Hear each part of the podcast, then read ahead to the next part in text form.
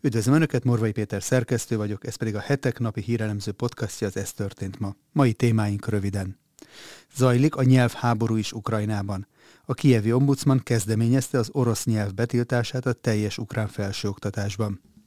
Az Európai Uniós belügyi biztos szerint az Unió továbbra sem finanszírozza határkerítések építését, mert az úgymond nem lenne jó megoldás szerv adományozással csökkenthetnék börtönbüntetésüket az elítéltek Massachusetts államban. Muszlimok beszéltek le egy egyiptomi írót arról, hogy Svédországban tórát égessen.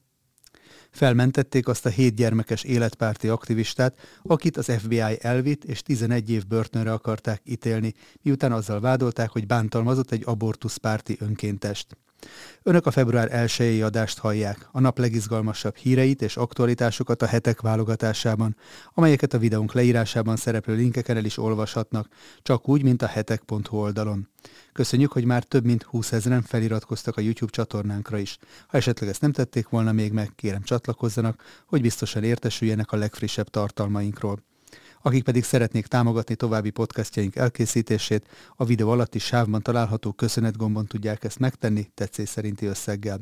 Előre is köszönünk minden felajánlást, és természetesen a megtekintéseket is. Nézzük akkor témáinkat részletesebben. Zajlik a nyelvháború is Ukrajnában.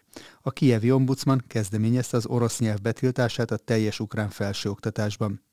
Az ukrán nyelvnek védelmet kell kapni az ország valamennyi felsőoktatási intézményében, ezért be kellene tiltani az orosz nyelv használatát az egyetemeken és a főiskolákon. Vélekedett Taras Kremnyi, az államnyelv védelméért felelős biztos az ukrán ötös televíziós csatorna egyik műsorában. Az ombudsman hozzátette, hogy levélben kérte a rektori szövetséget és az oktatási minisztériumot, hogy minősítsék úgymond tabunak az orosz nyelvet a felsőoktatásban. A biztos ezt azzal kapcsolatban mondta, hogy a Kiev Mohila Akadémia vezetése a napokban megtiltotta az orosz nyelv használatát az intézmény falain belül. Az új normát az intézmény belső szabályzatában írták elő, amelyet január 27-én fogadtak el. Az intézményben már régóta ukrán nyelven zajlik az oktatás, az új rendelkezés viszont az egymás közötti beszélgetést érinti, és egyaránt vonatkozik a tanórákra, a diákokra és az akadémiai adminisztráció dolgozóira. Szerhi Kvit, az akadémia elnöke a BBC-nek ugyanakkor azt mondta, hogy az orosz nyelv használatért nem jár büntetés, és senki nem fogja külön figyelni az emberek közötti kommunikáció nyelvét. Alexei Arestovics volt elnöki tanácsadó szerint viszont a Kiev Mohila Akadémián hozott döntés az orosz nyelv használatának megtiltásáról alkotmányellenes és sérti az Európai Uniós normákat. A nyelvi ombudsman ezzel szemben úgy véli, hogy ebben a szabályban nincs jogsértés, és nem korlátozza az orosz hajkúak jogait. A törvény szerint az ukrán diákoknak joguk van államnyelvi oktatásban részesülni, szögezte le a nyelvi biztos. Az Európai Unió belügyi biztosa szerint az Unió továbbra sem finanszírozza határkerítések építését, mert az nem jó megoldás. Ilva Johansson, az Európai Bizottság belügyi biztosa szerint falaképítése az Európai Unió körül nem jó megoldás a migráció megállítására. Ezért, mint mondta, az Unió továbbra sem biztosít forrásokat szöges drótkerítések építéséhez. Ugyanakkor nem zárja ki, hogy az uniós külső határok infrastruktúráját uniós költségvetésből finanszírozzák. Johansson kedden Brüsszelben újságíróknak nyilatkozva közölte, hogy az Európai Uniónak régóta az a politikája, hogy nem járul hozzá szöges drótkerítések építéséhez az unió külső határain, majd hozzátette, nem hisz abban, hogy Brüsszel álláspontja megváltozna ezzel kapcsolatban. A svéd uniós biztos hangsúlyozta, az Európai Unió körül falak és drótkerítések építése több okból sem jó megoldás. Szavai szerint a migráció hatékony ellenőrzéséről már jóval azelőtt gondoskodni kell, mielőtt az emberek elérnék az uniót. Johansson ugyanakkor nem zárta ki, hogy a külső határok ellenőrzéséhez szükséges infrastruktúrát uniós költségvetésből finanszírozzák. Elismerte azt, hogy a tagállamoknak meg kell védeniük a határaikat, és közölte, hogy már különítettek el forrásokat egyebek mellett megfigyelési tevékenységet segítő eszközök beszerzésére. Meg kell védeni a külső határokat, amihez a lehető leghatékonyabban kell felhasználnunk az uniós forrásokat, ezért nem zárom ki a fizikai infrastruktúra finanszírozását sem, fogalmazott a belügyi biztos. Ezzel összefüggésben Johansson jelezte, a brüsszeli testület kész arra, hogy forrásokat biztosítson egyebek mellett a határokon alkalmazott felszerelések beszerzésére, vagy a mobil, illetve állandó infrastruktúra létrehozására. A menedékkérők tagállamok közötti elosztását lehetővé tevő szolidaritási mechanizmussal kapcsolatban Johansson azt mondta, noha nem állnak rendelkezésre konkrét számok, egyre növekszik a migránsok tagállamok közötti átvételének aránya. Az uniós tartózkodásra nem jogosult migránsok visszaküldésével kapcsolatban közölte. Az uniós bizottság már korábban javaslatot tett a származási országba történő visszaszállítás hatékonyságának növelésére, ahogyan a vonatkozó határrendészeti eljárások felgyorsítására is. Johansson reményét fejezte ki, hogy a tagállamok tárgyalni kezdenek a biztonságos országok közös listájának a létrehozásáról a visszaküldés megkönnyítése érdekében. Az uniós biztos azt mondta, hogy az illegális bevándorlás 2015-ös rendkívüli hulláma az Európai Unióban az elmúlt évtizedek egyik legnagyobb migrációs válságát okozta, és megosztotta az uniót. Noha a megosztottságot a tagállamok leküzdötték, a migrációval kapcsolatos megközelítések továbbra is eltérőek. Johansson végezetül reményét fejezte ki, hogy a tagállamok mi hamarabb hozzájárulnak a migrációs és menekültügyi paktum reformjának jóváhagyásához, ami, mint megjegyezte, ha az intézmények által megszabott határidőn belül meg is valósul, még évekbe fog telni, amíg az összes új jogszabály teljes körűen alkalmazásra kerülhet szerv adományozással csökkenthetnék börtönbüntetésüket az elítéltek Massachusetts államban. Egy új törvényjavaslat szerint az Egyesült Államok Massachusetts államában az elítéltek legalább két hónappal csökkenthetik börtönbüntetésüket, ha szervet vagy csontvelőt adományoznak, írta a The Guardian. Az Egyesült Államok észak-keleti partján fekvő államban két demokrata párti politikus új törvényjavaslatot terjesztett elő, amely Massachusetts büntetés végrehajtási minisztériumán belül indulna, szerv donor programot az elítéltek körében. A törvény lehetővé tenné, hogy az állami börtönökben lévő elítéltek akár egy teljes évvel is csökkenthessék büntetésüket. A programot öt tagú bizottság felügyelné, amely elbírálná a szerveiket felajánló elítéltek kérelmét, és döntenének a donorok büntetési tétele csökkentésének a mértékéről. Jelenleg az amerikai szövetségi börtönhivatal csak akkor engedélyezi egyes állami börtönökben az elítéltek számára a szerv adományozást, ha azt közvetlen hozzátartozójuk kapja. Ennek ellenére jelenleg számos állami börtönben és Massachusetts államban sem engedélyezett az elítélteknek a szervadományozás.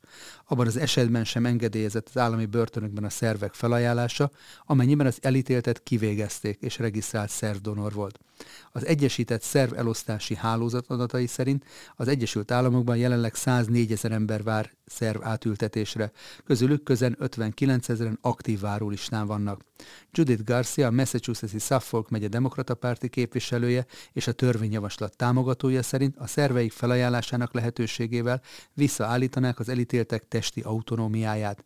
Jesse White, a Massachusetts-i fogvatartottak jogi szolgálatának az igazgatója azt állította, hogy a fai egyenlőtlenségek komoly problémát jelentenek a színesbőrű közösségek számára a donor szervekhez jutás során. Emellett kétségeket fogalmazott meg a törvényjavaslattal, mint a probléma megoldásának módjával kapcsolatban. Aggódunk a büntetés végrehajtási intézményekben alkalmazható kényszerítés és a nem megfelelő orvosi ellátás lehetséges hatásai miatt mondta. Véleményünk szerint a megoldásnak az egészségügyi egyenlőtlenségekhez vezető alapvető strukturális problémákat kellene szem előtt tartania, beleértve nagyon sok ember folyamatos szükségtelen bebörtönzését, akik szabadon és biztonságban élhetnének közösségeikben, közölte White nyilatkozatában.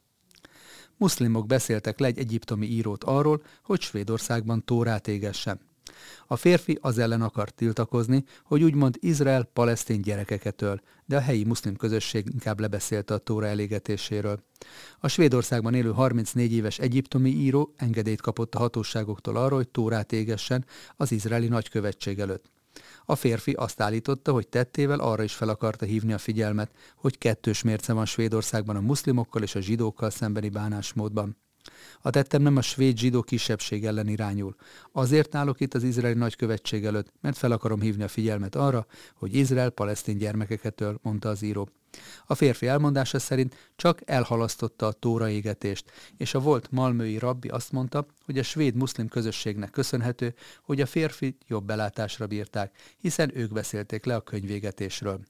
Nemrégiben egy politikus hasonló provokatív akciót hajtott végre, amikor elégetett egy korán Stockholmban, hogy így tiltakozzon az ellen, hogy a török elnök már többször jelezte, miszerint kész megvétózni Svédország NATO csatlakozását.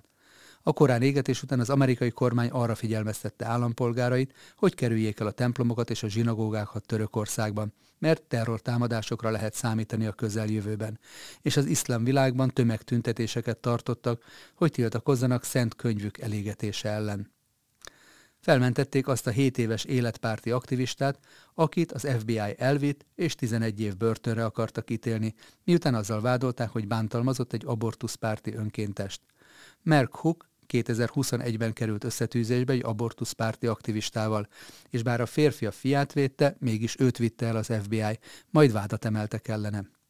Ahogy arról beszámoltunk, a hét gyermekes életpárti aktivista otthonához több tucat FBI ügynök érkezett felfegyverkezve tavaly ősszel, és az apát a gyermekei szeme láttára vitték el.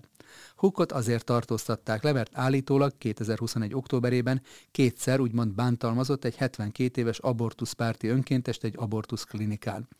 A férfi a fiával együtt többször is részt vett abortusz ellenes tüntetéseken, és az egyik alkalommal egy abortuszpárti tüntető vulgáris megjegyzéseket tett a 12 éves gyereknek.